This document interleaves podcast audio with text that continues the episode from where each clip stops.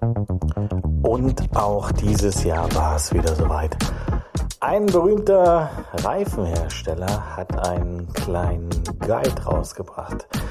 Der Guide Michelin hat äh, die neuen Sterne vergeben und natürlich wollen wir auch gratulieren. Und zwar gratulieren wir recht herzlich dem Pink Pepper. Herzlichen Glückwunsch zu einem wohlverdienten Stern. Das Restaurant oben hatte diesen schon, aber jetzt gibt's noch einen grünen Stern mit dazu für die Nachhaltigkeit. Paul Ripke hat das oben schon absolut gefeiert und die Neobiotas und ich tun das genauso.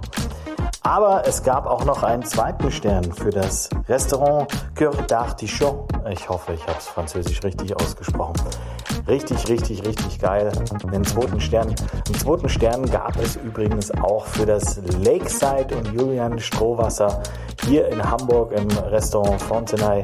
Marco Di Andrea macht da einfach ähm, die geile Patisserie. Also mega, mega, mega gut für den zweiten Stern. Das Hannapel in Essen äh, mit Knut Hannapel und Tobi, den kennt ihr noch hier aus dem Podcast. Die haben ihren Stern verteidigt. Äh, wir haben nichts anderes erwartet. Oft, oft, oft hat ähm, der wunderbare Co-Host dieses Podcasts schon erwähnt, was für Herzensmännchen die beiden sind. Äh, Sonja kann es bestätigen und Erik, wie gesagt, umso mehr. Und natürlich gratuliere ich ganz recht herzlich auch meinen beiden Herzensmännchen ähm, und eigentlich allen Herzensmännchen des Neobiotas zum verteidig- verteidigten Stern. Ich glaube, es sind jetzt fünf Jahre. Ähm, mega Leistung. Ihr habt es verdient. Ihr seid der Knaller. Menschlich wie fachlich wie kreativ. Und ähm, ja, ich fühle mich geehrt, dass ich mit diesen ganzen Menschen entweder äh, schon mal sprechen durfte, bei ihnen essen durfte oder über sieben Ecken mit ihnen bekannt bin. In diesem Sinne, lehnt euch zurück, habt viel Spaß. Hier ist Folge dreiundvierzig deines Lieblingspodcasts und zwar Palaver Rhabarber. Äh, ich sitze diesmal wunderschön im Bett. Äh, also Erik hat mich sozusagen inspiriert, aber Erik sitzt nicht im Bett, sondern am Schreibtisch. Ganz, äh, ganz klassisch am Schreibtisch. Ähm, wie ein, ein guter Homeofficer quasi sitze ich vor meinem Rechner, Mikro aufgebaut, Kopfhörer auf. Ähm, gefühlt nehme ich gerade am Teamviewer teil, muss meinem Kollegen mitteilen, dass es, glaube ich, sogar Folge vierundvierzig ist. Aber nichtsdestotrotz freue ich mich auf die Aufnahme. Hallo liebe Zuhörer, hallo Felix. Lass uns kicken. Hola. Du, ähm, direkt zum Anfang.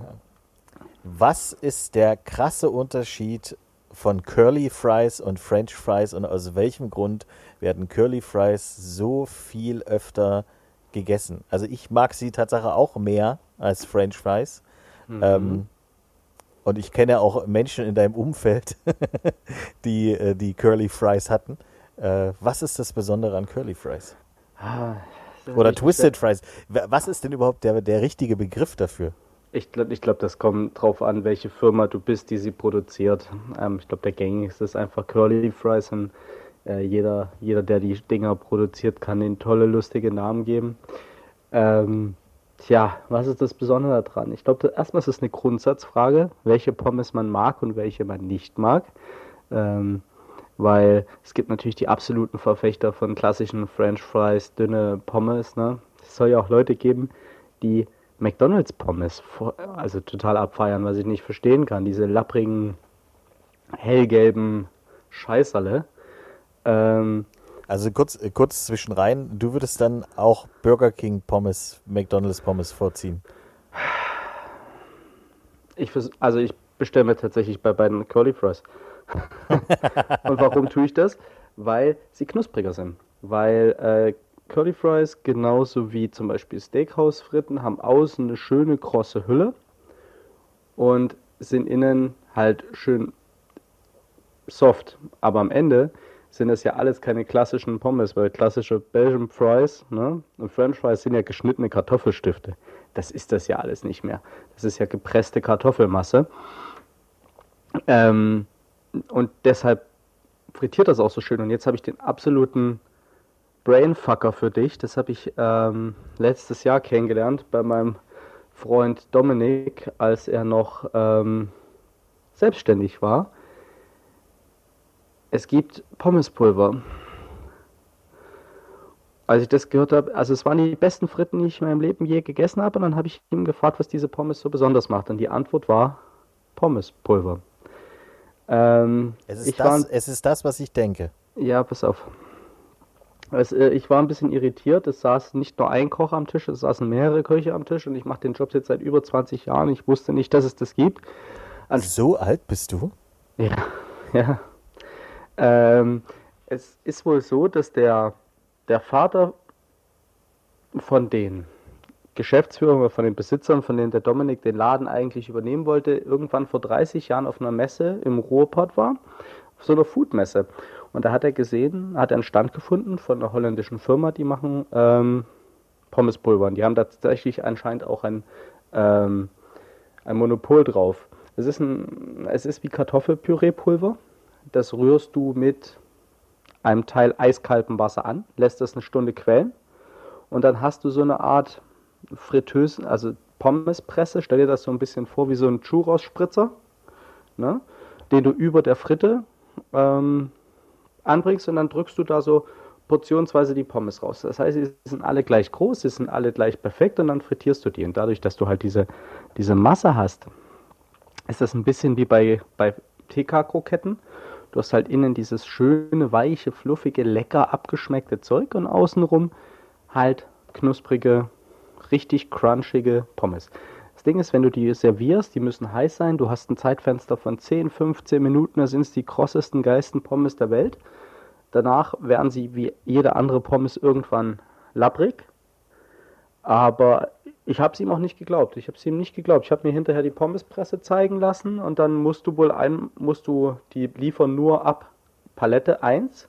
Also du musst mindestens eine Palette Pommespulver abnehmen, damit die überhaupt liefern. Und dann wird da alle drei Monate kommt da eine, kommt da eine Palette Pommespulver. Das ist, und genau das ist es auch, was Curly Fries sind und das ist es, was es sie so besonders macht. Das ist einfach eine gepresste Kartoffelmasse ist, mit ein bisschen Stärke drin und dran noch extra, dass die außen schön kross werden. Dann ist natürlich auch bei den Curly Fries immer schon Würze mit drauf, ne? Im Gegensatz zu Pommes. Da ist eine lecker Paprika dran, da ist immer schon ein bisschen Salz dran. Und was sie natürlich auch ganz clever machen, weil die ja wissen, dass viele Menschen heute auf ihre Linie achten, da ist immer so ein Hauch Öl außen dran, dass du sie perfekt im Airfryer machen kannst. Ja, du hast ja, hast ja vorhin gesehen, dass es in unserem Haushalt Pommes gab. Ne? Wir haben natürlich keine Fritteuse, wir haben einen Airfryer. Danke Sonja, danke Hanna. Ähm, und die werden immer perfekt. Okay, ich habe Fragen. Ich hatte auch Fragen, glaub's mir. Ähm, es hört ja der eine oder die andere äh, Gastronom in diesem Podcast. Wenn ihr selbst Pommespulver habt, ihr müsst es nicht offiziell sagen, aber schreibt mir bitte einmal, dann würde ich mir das gerne einmal bei euch angucken. Äh, wenn das in der Nähe von Hamburg wäre, super, super cool. Wenn nicht, äh, irgendwann bin ich auch wieder im Ruhrgebiet, dann ich will mir das einmal angucken. What the heck?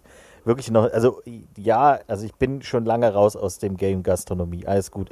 Ich kenne äh, äh, Abraham Wilhelm Rau, mein alter äh, stellvertretender Küchenchef, äh, der Bankett gemacht hat, Holländer. Ähm, ich habe viel Frittiertes gesehen.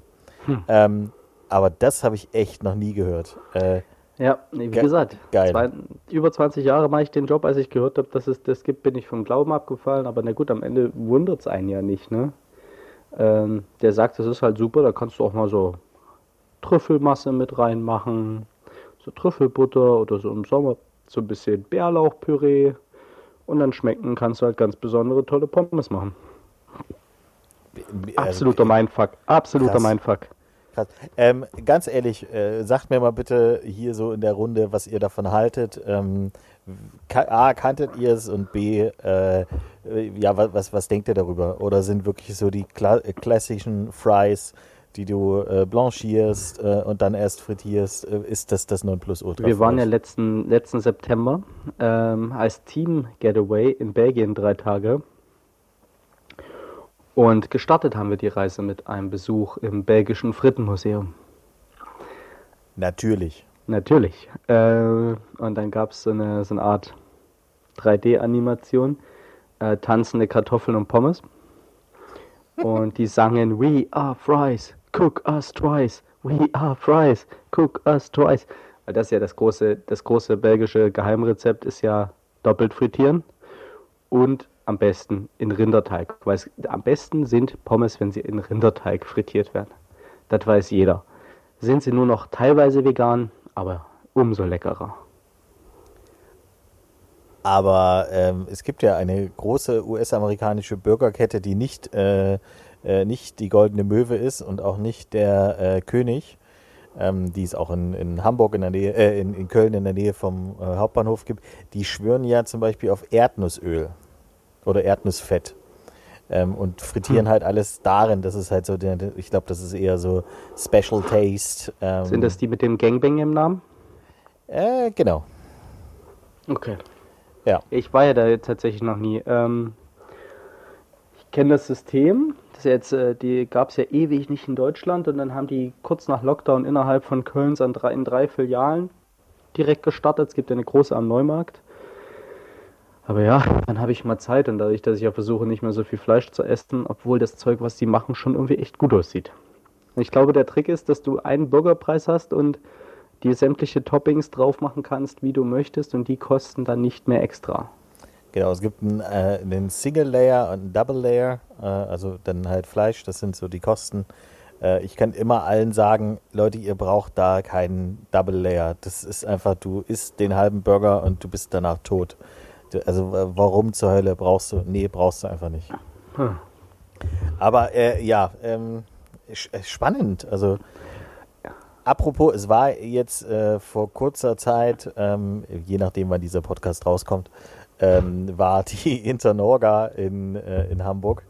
Ich finde ja auch so Foodmessen wirklich immer extrem spannend, wenn du da so rübergehst und besonders im Convenience-Bereich. Ähm, jetzt nicht, dass ich es se- wirklich selbst benutzen würde, aber es ist schon krass, was, was da alles möglich ist, ähm, wie du theoretisch auf sehr kleinem Raum äh, dem Gast äh, Dinge äh, vorbereiten kannst in einem Mini-Ofen, der extra irgendeine besondere Temperatur hat. Ähm, und äh, ich glaube, dass ein Großteil der Gäste das gar nicht mitkriegen würden. Ähm, ich spreche auch aus eigener Erfahrung, hm. dass, äh, dass ich Menschen kenne, die äh, sowas dann, also ihre, ihre Kundinnen und Kunden dann auch echt hart damit verarscht haben. Aber ähm, also es ist schon krass. Just for the record, wir sind nicht gemeint. Nein, nein, definitiv niemand. Äh, es ist, äh, es ist ein Etablissement in Baden-Württemberg. Das oh. kann ich, so viel kann, kann ich sagen. Aber auch die Betreiber gibt es nicht mehr. Also von daher hat sich, äh, hat sich alles geändert. Ähm, aber ja, das, auch das finde ich echt immer ähm, bemerkenswert, weil du, es muss sich ja auch da wieder irgendjemand Gedanken drüber machen. Kennst du den Cocktail-Toaster? Es gab mal, was zur Hölle? Es gab mal so einen ähm, so Cocktail-Anbieter, ähm, der so kleinen Restaur- kleineren Restaurants die Möglichkeit bieten wollte, Cocktails zu machen. Ähm, und du hast dir und du hast dir solche, naja, ich sag's jetzt mal, Brennstäbe bestellt. Also das waren so tiefgefrorene Zylinder. So, da war dieser Cocktail eingefroren. Und die waren in einer speziellen Halterung aus Papier oder Pappe. Und dann gab es dazu ein, eine Art Aufwärmgerät, das erstmal aussah wie ein bisschen überdimensionierter Toaster und oben in dem Ding waren Löcher drin. Und dann konntest du die Cocktails da rein tun und innerhalb von dreißig Sekunden waren die Cocktails aufgetaut, so dass da nur noch so, ich sag jetzt mal, Eisflocken drin schwammen und dann hat man die aus diesen Pappzylindern in Gläser umgefüllt und seinen Gästen serviert. Äh, es gibt nichts, was es nicht gibt. Aber wa- w- warum hat man nicht einfach vier Alkoholiker da, aus denen man acht verschiedene Cocktails machen kann? Naja, weil du dann immer noch trainierte Äffchen brauchst, die wissen, was zwei C L, vier C L sind, sich merken können, ob davon zwei C L oder davon vier C L, müssen das mischen können und am besten noch servieren. und da es nicht mehr so viele gute Service-Mitarbeiter gibt und auch von den schlechten gibt es nur noch, wen- noch viel weniger, Gott sei Dank, ähm, ist einfach die, die Maßgabe so, du, du brauchst nicht denken, die Cocktails sind immer gleich, du hast keinen in dem Sinne Wareneinsatz, der umgeht, weil du brauchst ja trotzdem immer ein paar Mixer, die umgehen können. Und ja, gut nachvollziehen, warum das jemand macht, kann ich nicht. Aber jetzt stell dir vor, wir haben ja alle schon mal in einem fünfundzwanzig Hours, äh nicht in einem fünfundzwanzig Hours, Entschuldigung, in einem ähm, Motel One geschlafen. Und die haben ja diese wunderbare Gin Tonic Bar, die auch die ganze Nacht geöffnet hat. Aber in vielen dieser Häuser wird abends die Gin Tonic Bar von dem betrieben, der auch der Night Auditor ist. Und die sind manchmal auch sehr dünn äh, gestreckt mit ihren Arbeitskräften. Und dann hast du da, die müssen da, da sitzen dann zehn Leute und wollen sich mit Gin Tonic weglöten und eigentlich haben die andere Sachen zu tun. Und dann sind die da halt festgehalten, weil sich von den zehn Leuten jeder einen anderen Gin und dann noch jeder ein anderes Tonic bestellt hat, wie das halt so ist auf diesen Karten. Und dann ficken die da den Night Auditor weg. Der kommt zu nichts, sonst wäre das nicht viel einfacher, wenn der sechs Tütchen in den Toaster steckt, nebenbei noch kurz äh, sein Night Audit machen kann und dann die Dinger in Gläser umfüllt und sagt, hier, bis später. Ich gehe Kugelschreiber zählen. Ja. Ich, ich, ich glaube, ähm, ja, ja, es kann durchaus funktionieren, es ist auch alles okay. Ähm, das heißt nicht, dass ich das gut finde. Ja, das heißt nicht, dass ich das gut um, um, um, finde. Um Gottes Willen, aber alleine dieser, dieses, dieses, dieses Pappröhrchen, also der, dieser Begriff dieses Pappröhrchens, ich muss da irgendwie äh, an den Gynäkologen denken. Ähm, nee, äh, das sieht so ein bisschen aus wie, äh, stellst dir eher vor wie so ein Calippo-Eis? Hm? Ja, komm, wir haben alle drauf gewartet, dass die Cola unten geschmolzen war und wir es trinken konnten. Ich nicht, das mag ich nämlich gar nicht. Ich mag auch, habe auch nie Haribo Colas gemocht. Boah, Haribo Cola ist so gut. Und diese, äh. und diese kleinen, ähm, und diese kleinen, ähm, hier sagen wir schon, Himbeeren. Ah, ich liebe die auch. Im Haribo Store gibt es die auch als Brombeeren. Uh, hallo. Na. Habt ihr in Köln Haribo Store oder den in ja, Bonn? Ja, in Berlin. Äh, Berlin. Bonn, die andere Hauptstadt. Die, die, die, eh, die ehemalige Hauptstadt. Ja, die haben ja hier ihren Firmensitz, ähm, auch wenn sie mittlerweile in Rheinbach sitzen. Deshalb ist es nicht mehr Haribo, sondern Hari-Rei. Ähm, auch das hört sich falsch an. Ja, das heißt natürlich noch Haribo, aber die sitzen halt nicht mehr in Bonn. Ähm, aber ja, gibt's.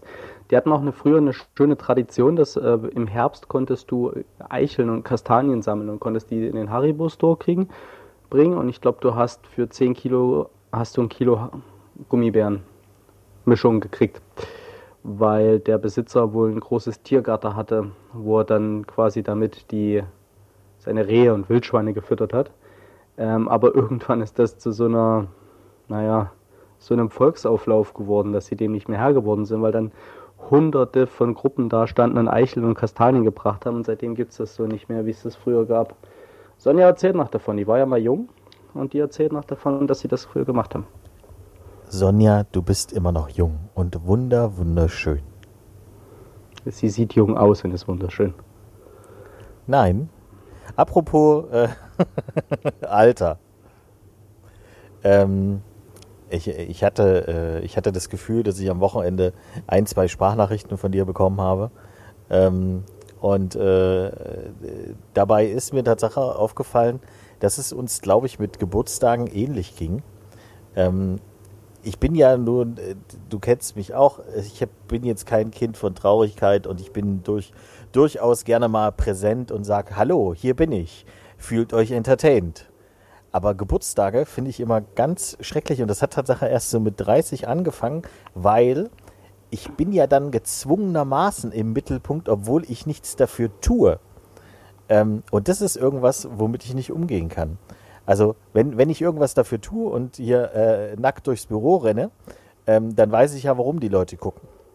Ähm, aber wenn ich Geburtstag habe und durchs Büro renne, gucken die Leute ja trotzdem und sagen, ah, Felix, hier, alles Gute zum Geburtstag. Ah, du siehst viel jünger aus als siebenundzwanzig. Sage ich, ja, ich weiß, ich habe mich gut gehalten.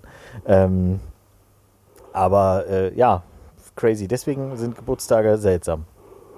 Ja, aber das Ding ist ja, gerade im Büro gratulieren dir die Leute ja auch nur, weil sie Kuchen wollen. Ähm, hast du, bringst du Kuchen mit auf Arbeit, wenn du Geburtstag hast? Äh, habe ich das beim letzten Mal gemacht? Nee, äh, ich, ich, ich bekomme Kuchen. Ähm, also man hat mir Kuchen gebacken und ich habe einen kleinen äh, ähm, Dinosaurier bekommen, der mit Helium gefüllt war. Und das war auch sehr witzig.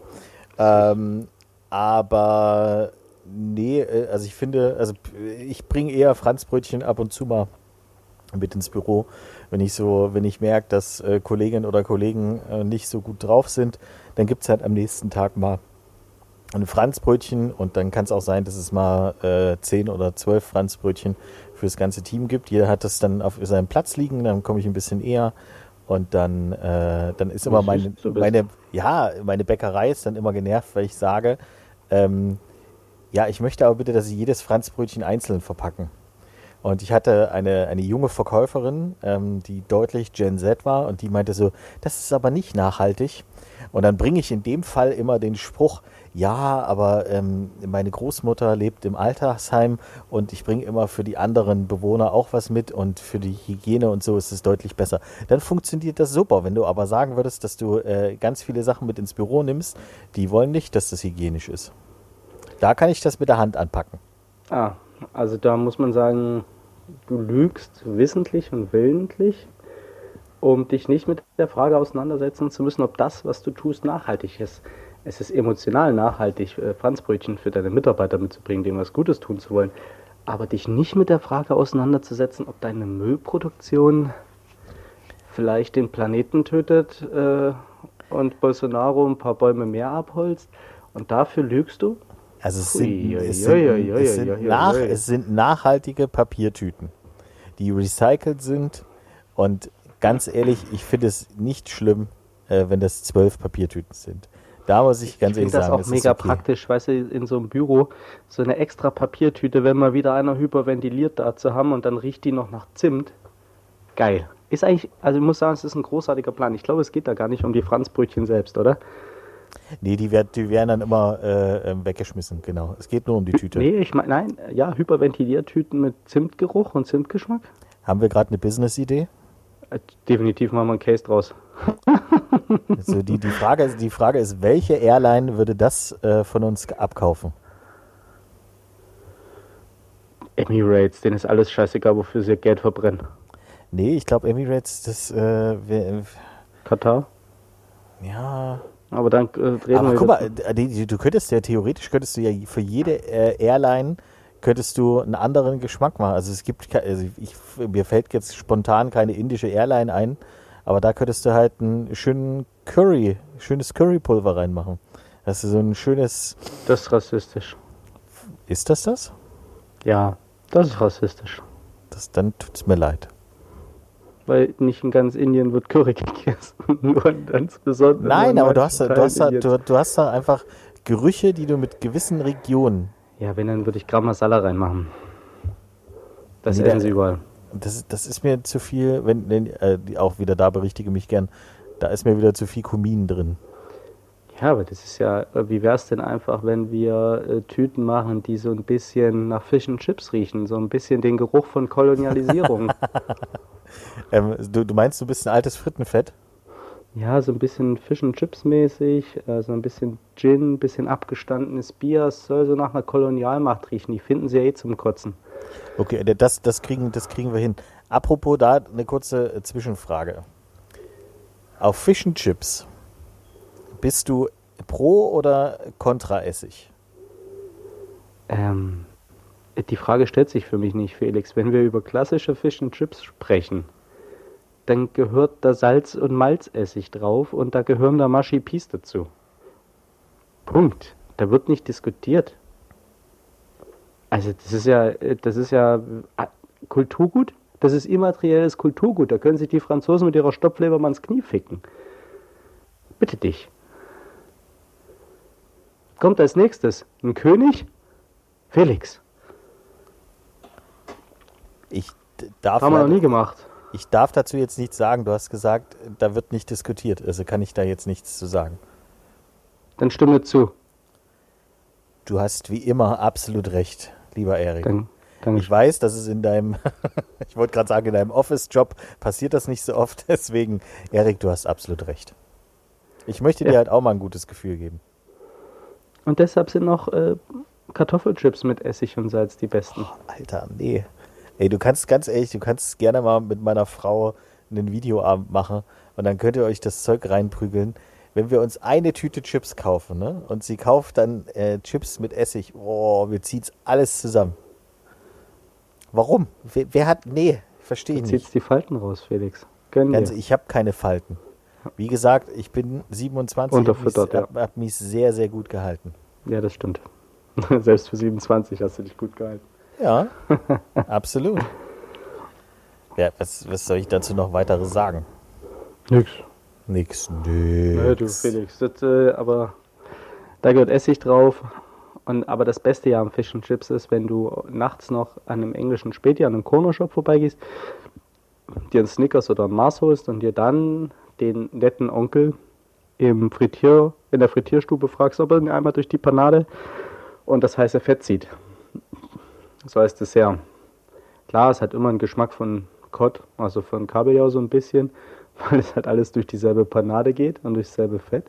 Aber mega. So nachts nach dem Saufen erst so ein Fish and Chips rein und dann noch so ein frittiertes Snickers hinterher. Nom, nom, nom. So schmeckt die Freiheit. So schmeckt Kolonialisierung. Ja. ja, ja, ja, schön. Ja, auf jeden Fall. Schön, das freut mich. Durchaus. Also da... Ähm Ich habe das zum Personalessen auch schon. Ich habe schon mal Fish and Chips zum Personalessen gemacht, schön mit Maschipis und dann gab es hinterher das Dessert gebackene Schokoriegel für alle. Danach war mit den allen nicht mehr viel anzufangen. Aber das Aber Essen war ist, lecker. Bei euch gibt es halt tatsächlich noch geiles Personalessen. Ähm, ich kenne so äh, andere Läden, wo halt wirklich einfach... Ähm, ja, ein Scheiß auf Personalessen gegeben wird. Ja, ich muss aber auch ganz ehrlich sagen, ich bin da sehr... sehr hinterher und auch ganz schnell sehr unleidig, wenn's, äh, wenn meine Kollegen ähm, so eine halbgare Perso-Scheiße rausstellen, weil ich bin der Meinung, ähm, gerade bei dem, was wir tun, wir bringen jeden Tag, bringen unsere Service-Mitarbeiter das tollste Essen an die Gäste. Meine Köche oder unsere Köche kochen den ganzen Tag auf dem höchsten Niveau. Und dann finde ich es doch auch nur richtig, dass die ein geile, selber ein geiles Essen haben. Also ich, ich kenne das nachher aus meiner Zeit, wo du immer nur ähm, so, es gibt auch Restaurants hier in der Stadt, die haben einen Froster voller Zeug zum Frittieren und davon leben die eine Woche. Ich finde das nicht richtig. Ähm, und ich sehe es auch so, dass äh, ich nutze das ein bisschen, weil ich festgestellt habe, dass äh, viele, viele junge Köche, die wollen zwar alle kochen, das ist zwar alles Lifestyle und so, und das ist cool und mit Pinzette und so, aber die können auch nicht mehr richtig herzlich kochen. So, für die ist halt Kochen ein, ein recht reiner, trockener Beruf geworden ähm, und da ist wenig Emotion drin. Und für mich ist Essen hundert Prozent Emotion. Mit Essen verbinde ich Liebe, also jetzt nicht bei dem, was meine Mutter früher gekocht hat, aber vielleicht bin ich auch deshalb so Äh, empfindlich an der Stelle. Hier ein kurzer Einwurf, wenn ihr es noch nicht kennt, dann äh, könnt ihr sehr, sehr gerne ähm, oh je, Episode, ich würde sagen irgendwie so fünfundzwanzig, auch da, ich gucke mir das nochmal ganz genau an und werde es dann, ich lasse kurz hier äh, eine Sekunde frei. Folgende Episode war das. Äh, da hat Erik mal ein bisschen erzählt, ähm, wie er zum Kochen gefunden ja. hat. Sagen wir es mal so. Und auf jeden Fall, ähm, gucke ich, dass jetzt jeder von meinen Mitarbeitern einmal die Woche kocht, ähm, weil ich halt festgestellt habe, dass wenn die Essen machen, das ist halt für die so ein Task, den arbeiten die ab, da stellen die irgendwas hin. Ähm, da ist oft wirklich wenig Liebe drin und das schmeckt man dann halt auch so. Das ist nur so halbherzig dahingestellt und das macht mich unglücklich. Und ich finde, der schnellste Weg in das Herz seiner Kollegen geht übers Personalessen und deshalb muss jetzt jeder von denen einmal in der Woche ein Essen kochen. Ähm, der sagt mir die Woche vorher, was er, was er möchte, dann können die das auch bestellen. Und dann will ich aber auch, dass die dann geiles Essen kochen, dass sie mal wieder lernen, wie es ist, für die Familie zu kochen, weil das ist es ja am Ende. Für deine Familie kochst du mit viel mehr Liebe oder Freunde, viel mehr Liebe und Leidenschaft, als dass du es auf der Arbeit tust. Und ich finde, einen Job, der so intensiv ist wie unserer, der so viel Zeit konsumiert, der so viel auch mentale Kapazitäten mit sich äh, oder, oder fordert, ähm, da muss ein bisschen Emotion mit rein. Das ist einfach nur noch als stupides Zeitabsitzen und ähm, To-Do-Liste abarbeiten und gucken, dass man von A nach B kommt. Klar, das ist ein Teil der Aufgabe, aber ich habe irgendwann gelernt, dass ich über die Jahre so ein bisschen die Liebe am Ko Kochen und die Liebe fürs Essen verloren habe. Das habe ich mir irgendwann wieder eben über Personalessen zurückgearbeitet. Und viele von den jungen Köchen bringen das heute gar nicht mehr mit. Also ich weiß nicht, warum die Koch werden wollen. Da können sie fast auch Schreiner werden. So. Das Holz kannst du auch äh, emotionslos weghobeln. Ja, genau. Aber manchmal schmeckt es halt, als hätten sie einfach auch nur den Baumstamm eine halbe Stunde gekocht, so dieses, da werden Nudeln nicht weich genug gekocht, das haben die Nudeln, die knuspern noch in der Mitte, so Hauptsache Essen gemacht. Ja, was ist denn das? Was ist denn das? Irgendwo in Italien stirbt eine Oma, wenn ich solche Nudeln essen muss. Apropos, weil du gerade eben gesagt hast, ähm, Familienessen und äh, eine Italienerin stirbt. Es gibt eine total nice Serie, die nennt sich äh, The Bear.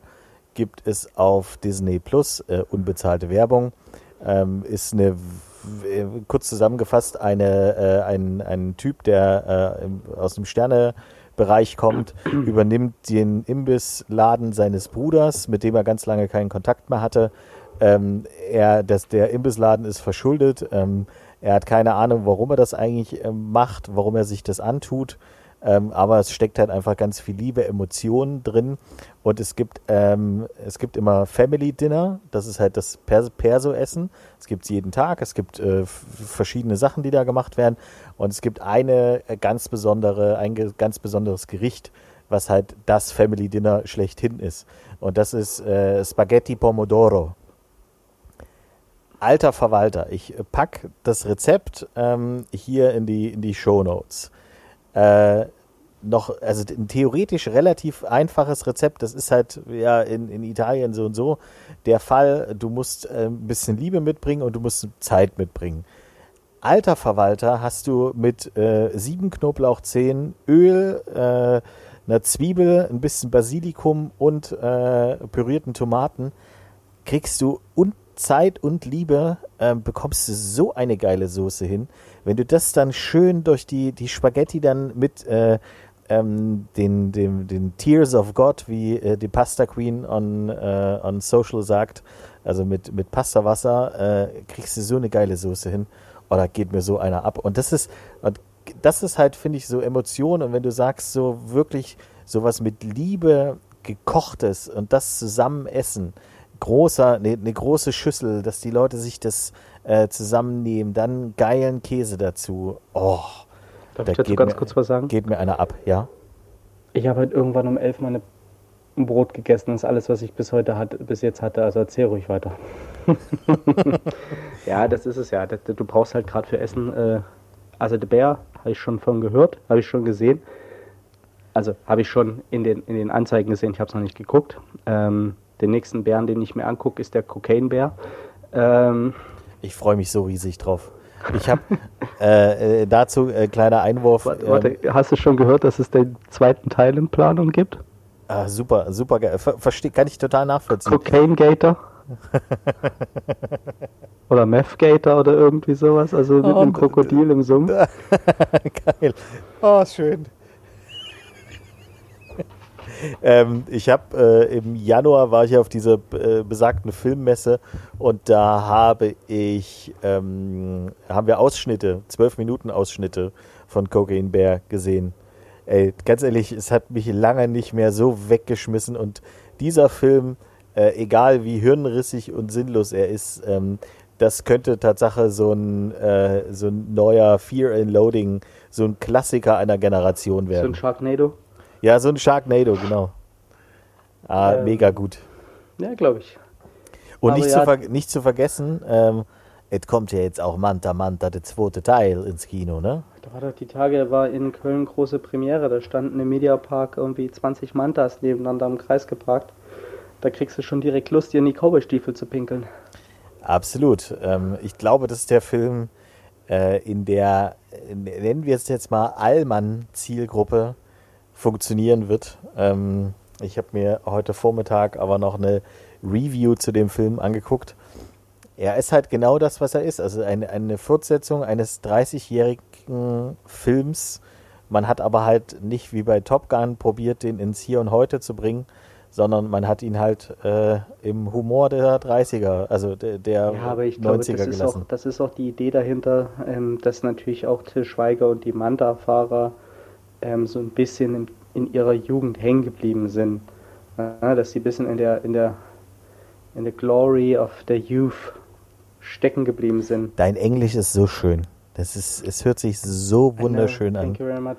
Wir hatten ja, ähm, ich finde das You're welcome. Immer, ich bin immer sehr begeistert, wenn äh, wir englische Gäste haben, weil ähm, Hannah und äh, Jasmin, die ja mittlerweile leider nicht mehr für uns arbeitet. Ähm, Grüße gehen raus. Grüße gehen raus. Ähm, wenn, die sprechen ja beide ein sehr gutes Englisch.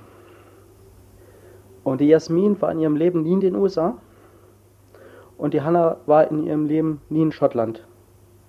Und die Hannah, wenn die Englisch spricht, denkst du, da steht Becky Lynch neben dir. Für alle, die, die sie nicht kennen, eine rothaarige Wrestling-Queen aus, nee, aus Irland. Entschuldigung, die Irish. Ähm, Hannah klingt wie Becky Lynch, also mit einem irischen Akzent und einer ähm, Überakzentuierung, einer super charmanten. Und genauso war es bei der Jasmin, weil Jasmin klingt wie oh, I'm from New York, how you doing there? Und über so eine, aber so eine extreme Überakzentuierung, wie du es halt in manchen Ländern oder Regionen halt hast. Und das ist so interessant, weil die beide niemals das irgendwo aufgeschnappt haben. Es ist nicht so, dass die in, in den U S A oder in Irland gelebt haben. Ich glaube, das kommt auch tatsächlich sehr viel darüber, ähm, was dein Lehrer, äh, wo dein Lehrer dein, in der Schule schon so ein bisschen, wo der Grundstein gelegt wurde, ähm, ob der mal im Ausland gelebt hat, ob der das schon mitgebracht hat und denen das von Anfang an... Ich, keiner von ihnen kann mir sagen, wo es herkommt, aber es ist... Ich, also ich finde es sehr erheiternd. Ich bin froh, dass die beiden so gutes Englisch sprechen. Ähm, aber es ist lustig. Es ist wirklich, wirklich lustig. Ich überlege gerade, wenn du äh, also wenn du Pech hast in Köln, und du hast so ein, äh, wie heißt der Kellner nochmal in Köln? Kürbis. Du hast so einen Kürbis, der so, äh, well, I speak Kölsch English. This is possible to do it like this. Ähm, und das war, da hast du jetzt aber einen Holländer. Ja, da habe ich, das, das, da ist der Holländer kurz mit, der, der ist kurz mit rausgesprungen. Eieieiei. Ei, ei, ei. Aber wir sind ja kurz vor der holländischen Grenze, hast schon recht. Nee, also ich glaube, ein Kürbis, ganz oft, die, also ein Kürbis, wo du jetzt sagen würdest, hey, die kriegen ja natürlich auch in den Brauhäusern richtig viel Touristenkontakt. Es ist erschreckend, wie wenig Englisch die sprechen. Die machen das mit Händen und Füßen, die labern die auf Kölsch voll. So, die Leute haben überhaupt keine Chance. Ähm, die, die Menschen, die Gäste müssen sich mit Händen und Füßen verständigen, die Kürbisse haben ja überhaupt kein Interesse. Ähm, und irgendwo gibt es immer so einen, der übersetzt. Der dann kommt und das Englisch macht, wenn es wirklich gar nicht mehr geht. Die ziehen das durch, von denen spricht kaum einer Englisch in den großen Brauhäusern. Und es ist immer wieder überraschend, weil die so viel Gäste, also ausländischen Gästekontakt haben. Und es würde total Sinn machen, in einer Messe- und Medienstadt, dass auch ein Kürbis Englisch spricht. Das hat noch immer Jote Jange, ne? Das, das, haben wir das, nicht, braucht man nicht fort damit. Das braucht man nicht. Ähm, da, dazu fällt mir ähm, gerade noch was ein. Ich war äh, vor kurzem, ich könnte jetzt auch Wochenzahlen sagen, aber äh, wir wissen noch nicht ganz genau, ob diese Folge nächste oder übernächste Woche rauskommt. Theoretisch übernächste Woche, weil, ähm, ja, egal. Ähm, auf jeden Fall, ich war in Istanbul äh, im, im Urlaub und ich muss ganz ehrlich sagen, ich habe selten geileren Service und nettere Menschen erlebt. Ähm, Also die, die Servicekultur in, in der Türkei, das ist einfach äh, der Obershit, also ist einfach sensationell gut. Aber auch, weil du gerade meintest, mit äh, behilflich sein. Ähm, wenn du ein bisschen lost irgendwo standest, wir standen an einem wirklich nicht touristischen Ort, überhaupt nicht touristisch. Ähm, wir standen an, äh, an einer Anlegestelle für eine Fähre. Wir haben den Fahrplan nicht verstanden, weil der äh, alles nur auf Türkisch da stand. Und dann kommt ein von oben bis unten tätowierter Mensch, der von seiner Harley gerade abgestiegen ist. Ich kann euch nicht sagen, ob er eine Hells Angel Kutte anhatte, aber er hatte auf jeden Fall eine Kutte an. Ähm, kommt zu dir und als äh, guter Mitteleuropäer bist du so getriggert, Scheiße, was will der denn jetzt? Der kommt an, fragt als allererstes, äh, woher wir kommen. Das machen die immer und äh, am Anfang denkst du immer, ja, warum wollen sie das wissen? Die wollen wissen, welche Sprache du sprichst, weil vielleicht sprichst du ja die Sprache, beziehungsweise kennst jemanden, der diese Sprache spricht. Ähm, und äh, dann fragen sie halt, äh, ob, ob sie helfen können, wo das Problem ist. Und in unserem Fall war das so, wir haben Englisch geantwortet, ähm, haben gesagt, dass wir aus Deutschland kommen. Dann meint er so, ah, schade, Ähm, er hat gehofft, weil Vero halt leicht russisch aussieht, ähm, dass er Russisch sprechen äh, ähm, kann. Und ähm, dann hat Vero angefangen, Russisch zu reden. Und dann ähm, hat er da halt äh, mit Russisch, also mit schlechtem Russisch, aber äh, definitiv besser als sein Englisch, hat er uns da geholfen und ähm, hat gesagt, ja, nee, fahrt nicht mit der Fähre, sondern fahrt mit dem Bus bis zur nächsten Hafenstadt und da könnt ihr dann äh, wieder zurückfahren nach Istanbul und alles ist cool. Und ganz ehrlich, sowas äh, habe ich lange, lange nicht mehr erlebt. Und das ist, äh, da muss ich, egal wie die politische Lage in der Türkei ist, müssen wir alle nicht drüber reden. Aber die Menschen da, äh, sowas Menschliches habe ich lange nicht mehr erlebt. Ja gut, das sind auch ähm, von der Kultur her sehr, also allgemein, was so in diese orientalische, ich sage es jetzt mal wahrscheinlich politisch inkorrekt, aber orientalische Richtung geht. Ähm, die haben ein ganz anderes Verständnis für Gastfreundschaft, ähm, sind an den Menschen interessiert, auch an der Kommunikation interessiert. Ähm, ich war ja vor, boah, es ist ewig her, dass ich in Istanbul war, aber ich habe ähnliche Erfahrungen gemacht. Wunderschöne Stadt, tolle Menschen. Ähm, es ist immer wieder erstaunlich, auch wenn man in, in, in also ne, Istanbul und Istanbul, es gibt äh, verschiedene Ecken von Istanbul, wie in jeder großen Stadt. Aber wenn du auch in diesen jungen, lebhaften Gegenden warst, ist so das Gefühl, dass du in der Türkei warst, wie man sie klassisch kennen würde und erwarten würde, hattest du nie. Die Leute waren immer toll. Und so ein bisschen, ja gut, aber ganz ehrlich, als Deutscher. Ah, Deutsche sind scheiße. Deutsche wollen für sich bleiben, Deutsche wollen, sind immer nur schlecht gelaunt, immer nur am Motzen. So, das, das, den Ruf haben wir uns hart erarbeitet. Ich erzähle es ja immer wieder gern, ne? Ich liebe ja Australien und Kanada und jedes Mal, wenn wir aus dem Urlaub kamen und du bist eine Stunde, zwei hier, du willst wieder ins Flugzeug und du willst weg. Du bist in Australien oder in Kanada, stehst an der, an der Kasse und die Leute unterhalten sich mit dir. Also wenn du kommunizierst, dass du jetzt gerade nicht reden willst, ist das okay. Ähm, ich hatte es in Australien, dass mir jemand ein Bier angeboten hat, also wir haben, der hatte einen Sechserpack auf, der, auf dem Band stehen. Und dann haben wir uns unterhalten, es hat ein bisschen länger gedauert, hat er mir eins von seinen Bieren angeboten, haben wir, während wir gewartet haben, sein Bier getrunken an der Kasse.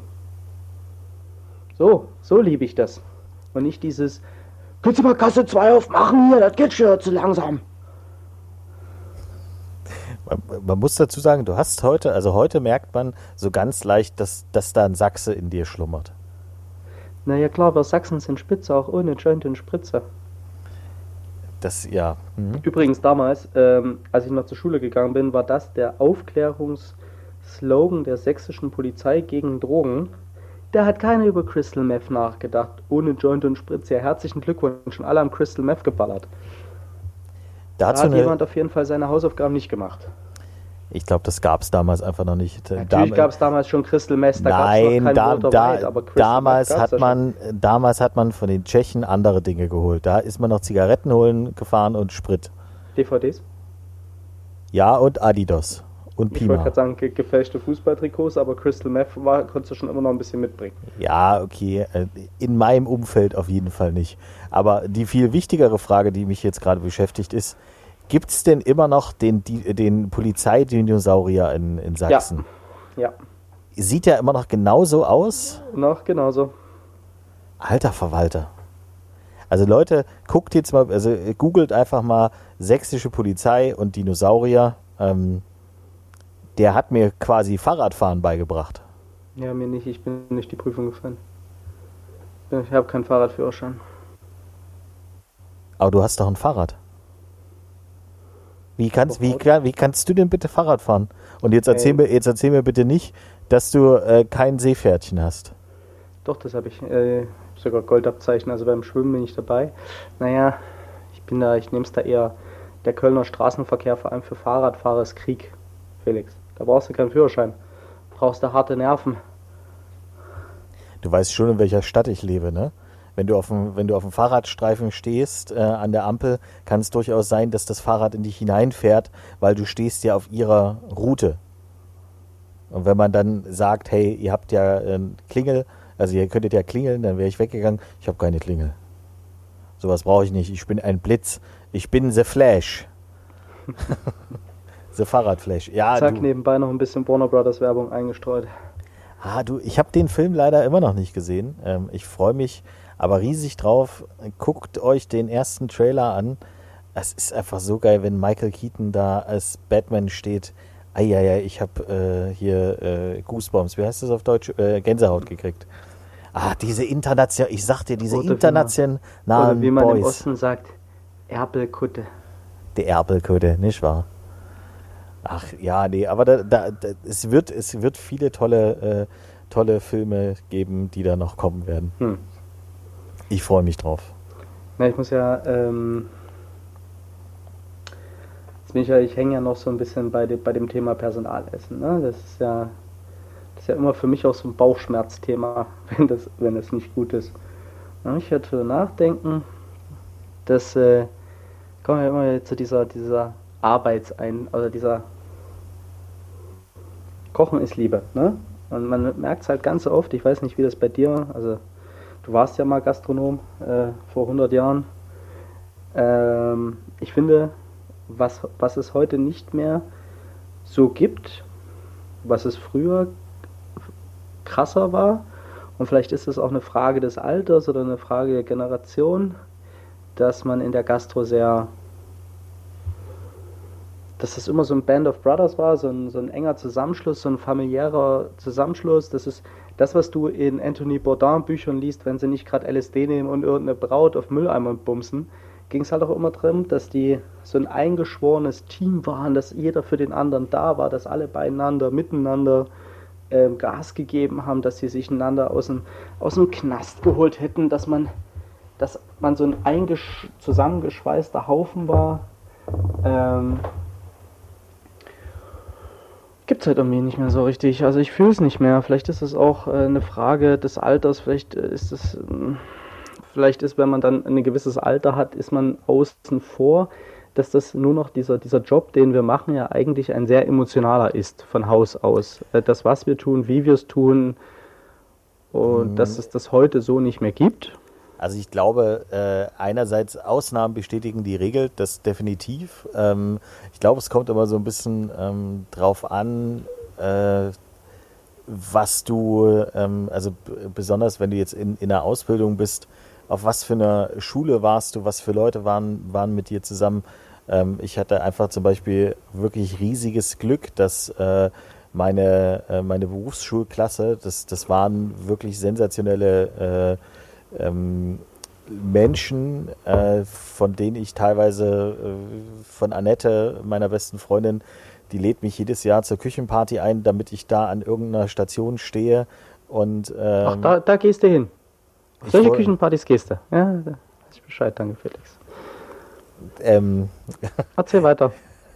Und äh, also, weiß ich, ich glaube, das hat das hat einmal damit, hat, äh, damit zu tun, aber andererseits sind die, ähm, äh, ist man jetzt deutlich egoistischer geworden in seinem in seinem Job. Man denkt halt wirklich eher an sich. Man will äh, selbst äh, weiterkommen. Man, du willst nicht so nach nach links und rechts gucken. Ähm, Das hört sich jetzt so an, als ob ich, ich so ticke. Ich kann euch sagen, dass es nicht so ist. Ähm, bei mir ist äh, wirklich Team und Gefühl äh, ist alles, aber ähm, diese, dieser diese ego, egozentrische Blick, ich glaube, das ist heutzutage einfach, das ist der Weg, der, ähm, der dir auch irgendwie aufoktroyiert wird. Du, du machst dich die ganze Zeit besser, die ganze Zeit Selbstoptimierung. Es geht ja nicht darum, also es geht ja um eine Selbstoptimierung. Es geht ja nicht darum, dass du dein Umfeld besser machst, dass du äh, mit den Leuten, mit denen du es zu tun hast, dass du guckst, hey, wie, tick, wie ticken die, äh, wie kann ich daraus in irgendeiner Art und Weise äh, äh, Profit ziehen, weil wir besser funktionieren, wenn wir uns verstehen, wenn wir miteinander reden, wenn, wenn da wirklich ein, ein Band da ist. Ähm, da, ich glaube, das, das hat irgendwas mit einer, mit einer kulturellen Veränderung zu tun, die, die heute äh, nicht mehr da ist, was, äh, was ich einerseits total scheiße finde, aber andererseits muss man da auch immer gucken, okay, eine Generation ändert sich und du musst halt verstehen, ja, warum ändert sie sich und was ändert sich und ähm, teilweise muss ich auch ganz ehrlich sagen, finde ich es sehr, sehr bemerkenswert, äh, wie egoman und egozentrisch äh, dann einige Menschen agieren, dadurch aber halt äh, sich äh, in den Vordergrund spielen und dadurch auch wieder äh, mehr wahrgenommen werden, ähm, b- bessere Chancen haben, et cetera pp., wo man sich dann auch wieder so eine Scheibe äh, abschneiden kann.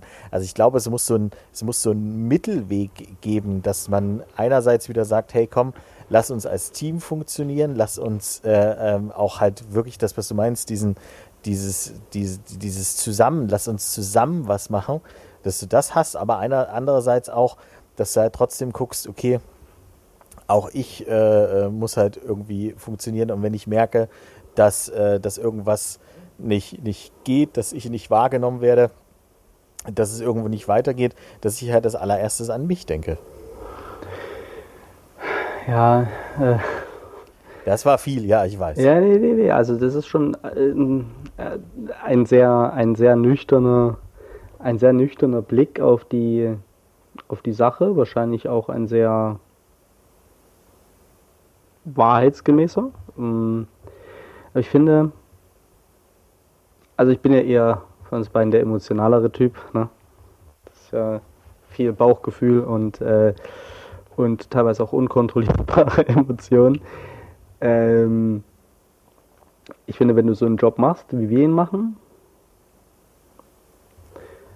und klar bin ich jetzt auch schon viele Jahre in einer Führungsposition, einer Chefposition, nicht nur als Geschäftsführer, sondern auch irgendwie, ne? Souschef, Küchenchef, man hatte ja nun dann doch schon ein paar Positionen in den Jahren ähm, und in, in, so einer, in so einer Führungsposition bist du ja immer automatisch dem bisschen dem Team außen vor. Ne? Du, du, es ist was anderes, wenn du ein Kommi oder ein, oder ein Chef der Party bist, als wenn du ja, in einer Führungsposition bist. So. Aber wenn ich mich zurückerinnere, und vielleicht ist das auch ein sehr verklärter, romantisierter Blick zurück, weil klar, es ist kein Geheimnis, dass äh, wir zum Beispiel bei Gordon Ramsay damals mit Claire im wahrsten Sinne des Wortes richtig auf die Fresse gekriegt haben. Ähm, das war teilweise körperlicher und, und seelischer Missbrauch. Ähm, es waren ein bisschen Kriegszustände, aber das Team miteinander und untereinander war so aufeinander eingeschworen und miteinander, jeder, der geleistet hat, der leisten wollte, ne? Es war, war auch immer so ein bisschen an die Leistung gekoppelt, der gezeigt hat, dass er will, dass er für den Rest einsteht, dass er seinen Meter macht, dass er Gas gibt, wusste die anderen an seiner Seite und äh, man hat die Wochenenden zusammen verbracht und man hat die Tage zusammen verbracht und man hat aus dieser teilweise wirklich sehr unangenehmen Atmosphäre, die das teilweise hatte, wenn, wenn die Stimmung gerade wieder von oben schlecht war, ähm, wir hatten trotzdem Spaß miteinander. Wir haben es geschafft, ein, ein Umfeld zu schaffen, in dem wir trotzdem das, was wir tun, gern gemacht haben, das mit den Leuten gern gemacht haben und mit den Leuten so gerne Zeit verbracht haben, dass wir die auch am Wochenende gesehen haben, dass wir mit denen was am Wochenende gemacht haben. Und ähm, das, finde ich, gibt es nicht mehr. Aber wenn ich so viel arbeite, gut, bei uns gibt es vier Tage, zweiundvierzig Stunden, Ge- ja, genau, übrigens, und, gutes und, Einstellungskriterium. Und genau das, da, da, da wäre ich jetzt äh, kurz mit reingesprungen. Ich glaube, es gibt halt nicht mehr, ähm, also es hat sich halt viel, viel, viel verändert. Es ist halt nicht mehr dieses, ähm, du weißt ganz genau, dass du gefickt wirst und irgendwann ähm, hoffst du, dass, äh, dass, dass sich daraus ähm, irgendwas Besseres äh, ergibt, weil du äh, ähm, ne Posten, Postenchef wirst oder Souschef ähm, oder äh, Küchenchef. Ähm, und du hast, also ganz ehrlich, ich hatte damals gar keine andere Möglichkeit, außer mit meinen Kolleginnen und Kollegen was zu machen. Aus welchem Grund? Weil kein anderer Mensch zu den Zeiten frei hatte, wo ich hat, frei hatte. Zusammenhängendes frei, what the heck. Dann hast du vielleicht noch äh, ähm, Teildienst gehabt, hast Frühstück, hast Abend gemacht. Ähm, der, der, ja, also heute, ich glaube, gefühlt gar nicht mehr äh, möglich. Ähm, aber damals hattest du halt keine andere Chance und hast dich mit den Menschen ähm, äh, umgeben. Und ja, daraus sind halt einfach äh, krasse, krasse Verbindungen und Freundschaften entstanden. Ich weiß das ganz kann ja nicht sein, dass das heute nicht mehr möglich ist.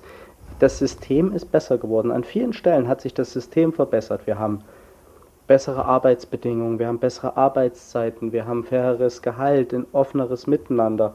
Und nicht nur bei uns, sondern es gibt ja viele junge Gastronomen oder Gastronomien, die auch den Wandel der Zeit verstanden haben und mit dem Wandel der Zeit gegangen sind. Aber du kannst doch nicht sagen, und das höre ich da jetzt gerade so ein bisschen raus als Rechtfertigung für warum das heute nicht mehr so ist, weil die Bedingungen nicht mehr so scheiße sind, schaffen wir es nicht mehr, im Team gut miteinander zu sein. Ist doch trotzdem viel geiler, wenn du deine, wenn du miteinander parat kommst und Spaß hast, als wenn du dich nur stupide durch deine verfickte Mise en Place-Liste quälst den ganzen Tag. Alle sagen so, ich liebe meinen Job, ich liebe meinen Job, ein Scheißdreck liebt ihr, ihr hasst eure scheiß Mise en Place-Listen und ihr wollt einfach nur schnell wieder nach Hause. Und ich gönne euch das doch allen. Aber, Aber bitte, ganz, ganz so ein ehrlich. bisschen Spaß bei der Arbeit, ich schmecke, dass ihr kein, dass, dass euch das keinen Spaß macht, ich schmecke, dass ihr keinen kein Bock habt. Ich sehe an der Art und Weise, was ihr produziert, dass es euch scheißegal ist, Hauptsache ihr kriegt Geld am Ende des, des, des Monats. Und da muss ich halt sagen, bricht mir das Herz. Und ich glaube, deshalb liebe ich auch Star Trek so sehr, ne?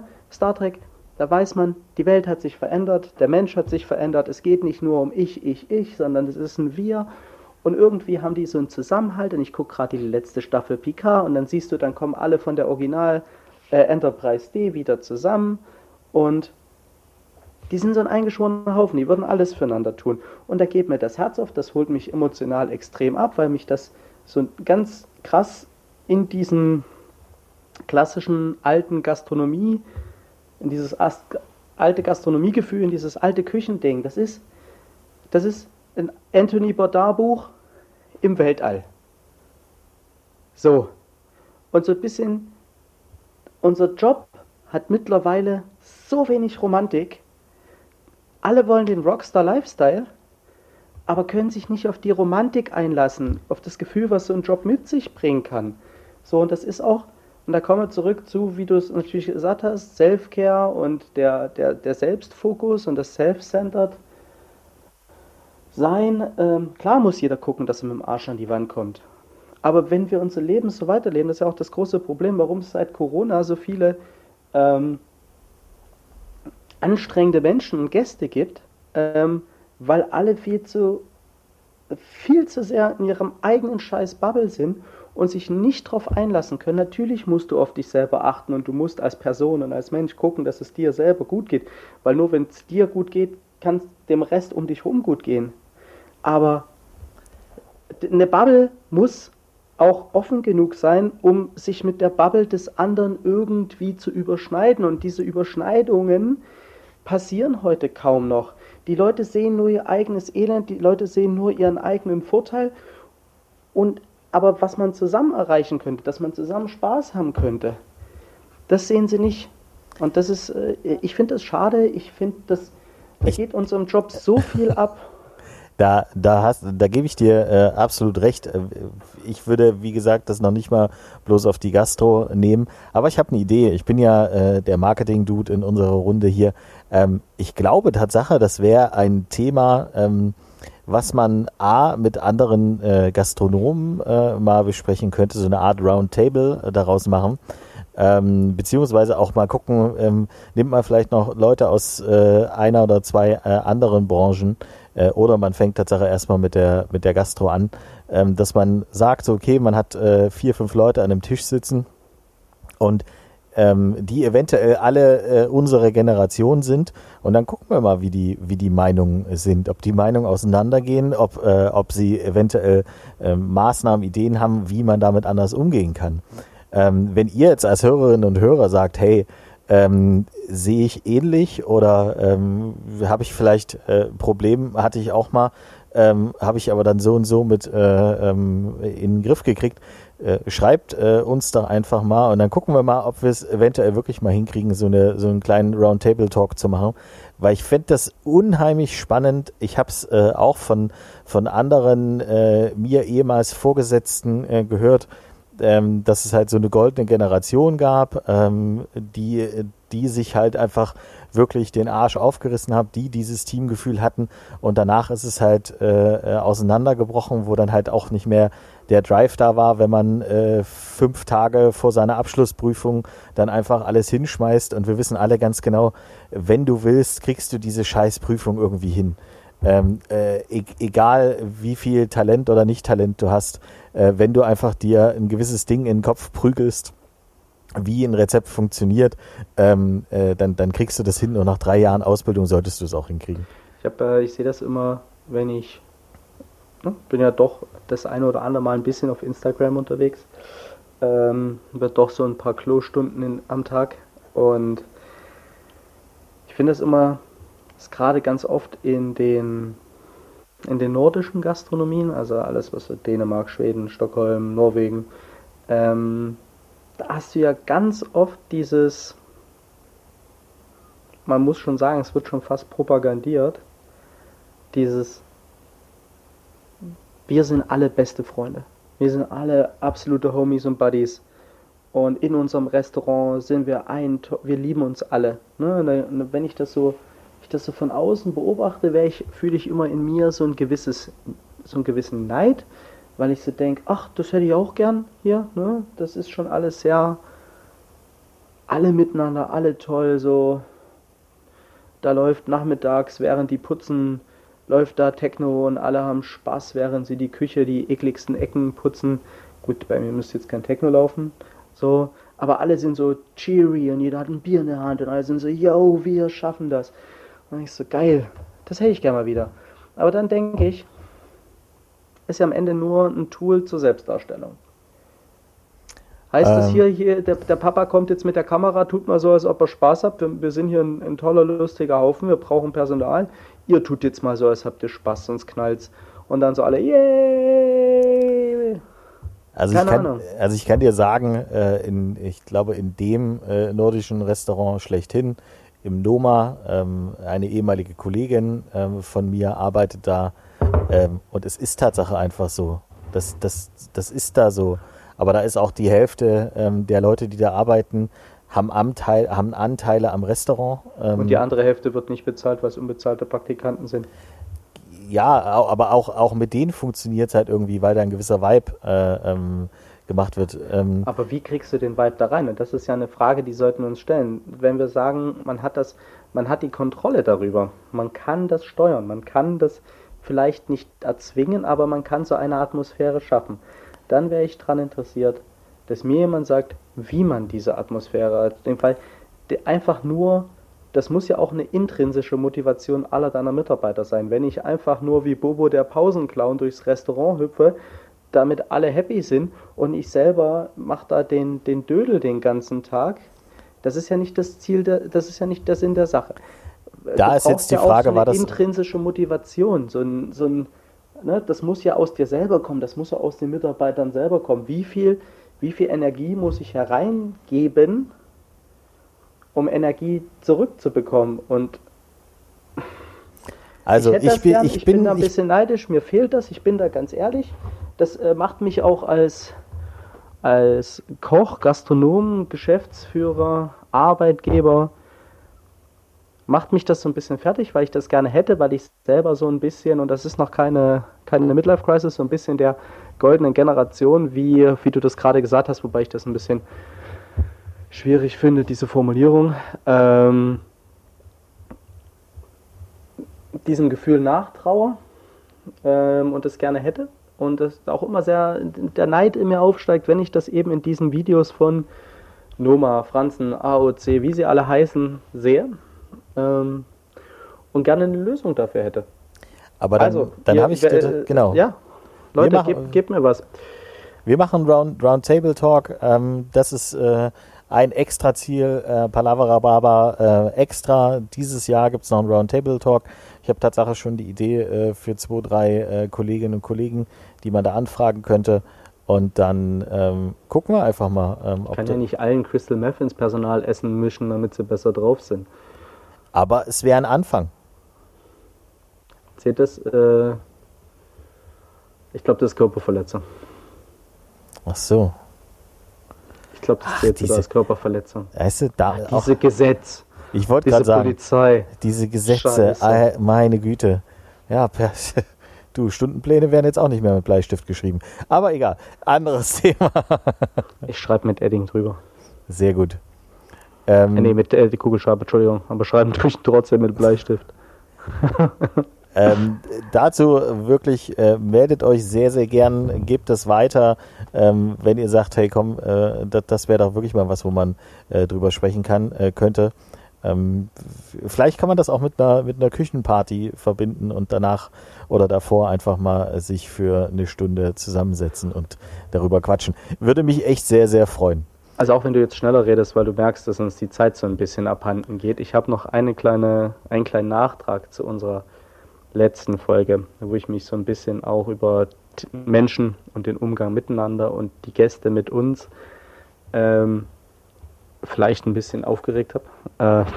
Äh, ähm, gibt jetzt noch ein gutes Beispiel. Ähm, heute ist der was? achtundzwanzigster März, wo wir aufnehmen und ähm, am Montag gestern war im Kölner Stadtanzeiger ein Bericht, der heißt, Kölns bester Gastronom gibt auf. Ähm, und zwar geht es da um Vincent Moissonnier. Ich glaube, dem muss man nicht erkl- erklären, wer das ist. Moissonnier, zwei Sterne seit sechsundzwanzig, sechsunddreißig Jahren, also ewig.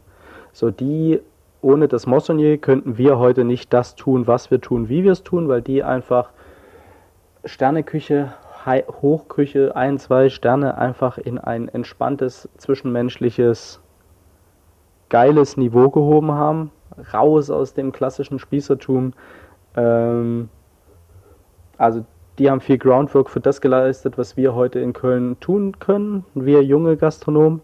Und äh, ich hatte das schon vorher mal gehört, dass äh, Vincent so ein bisschen mit, mit dem Umgang der Menschen struggelt.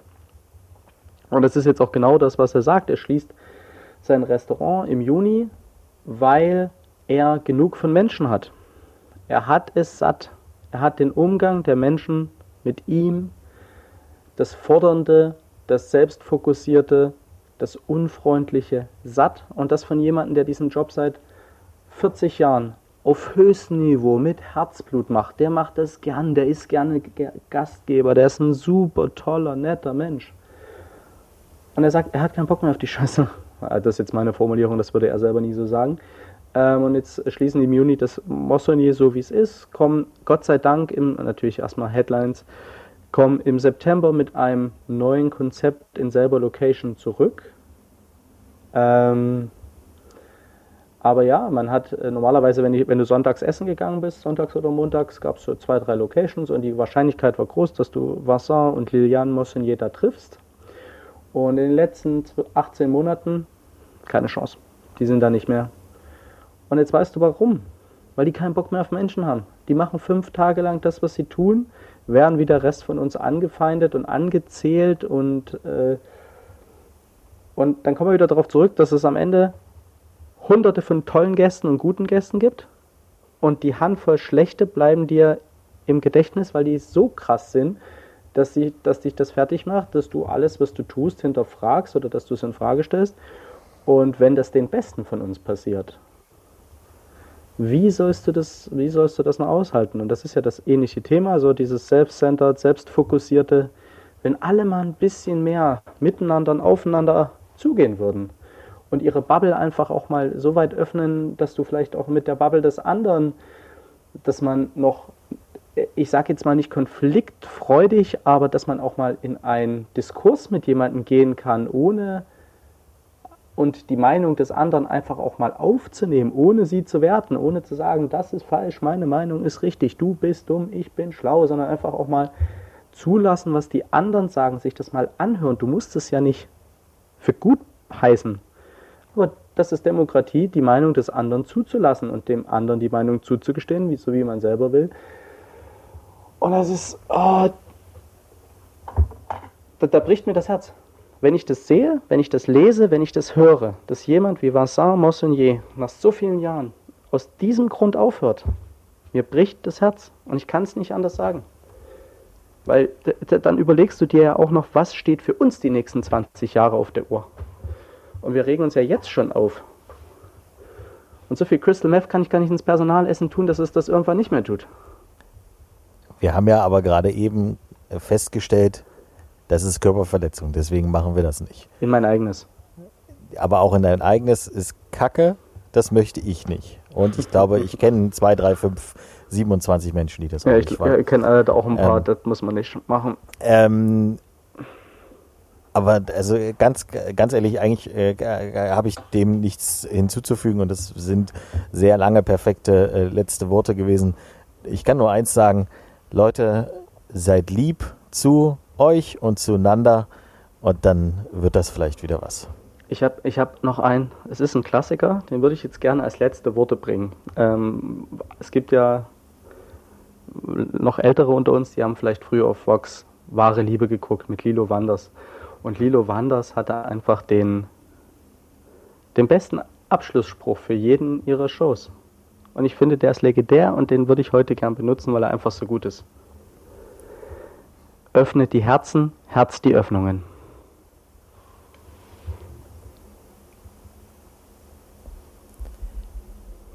drei, zwei, eins.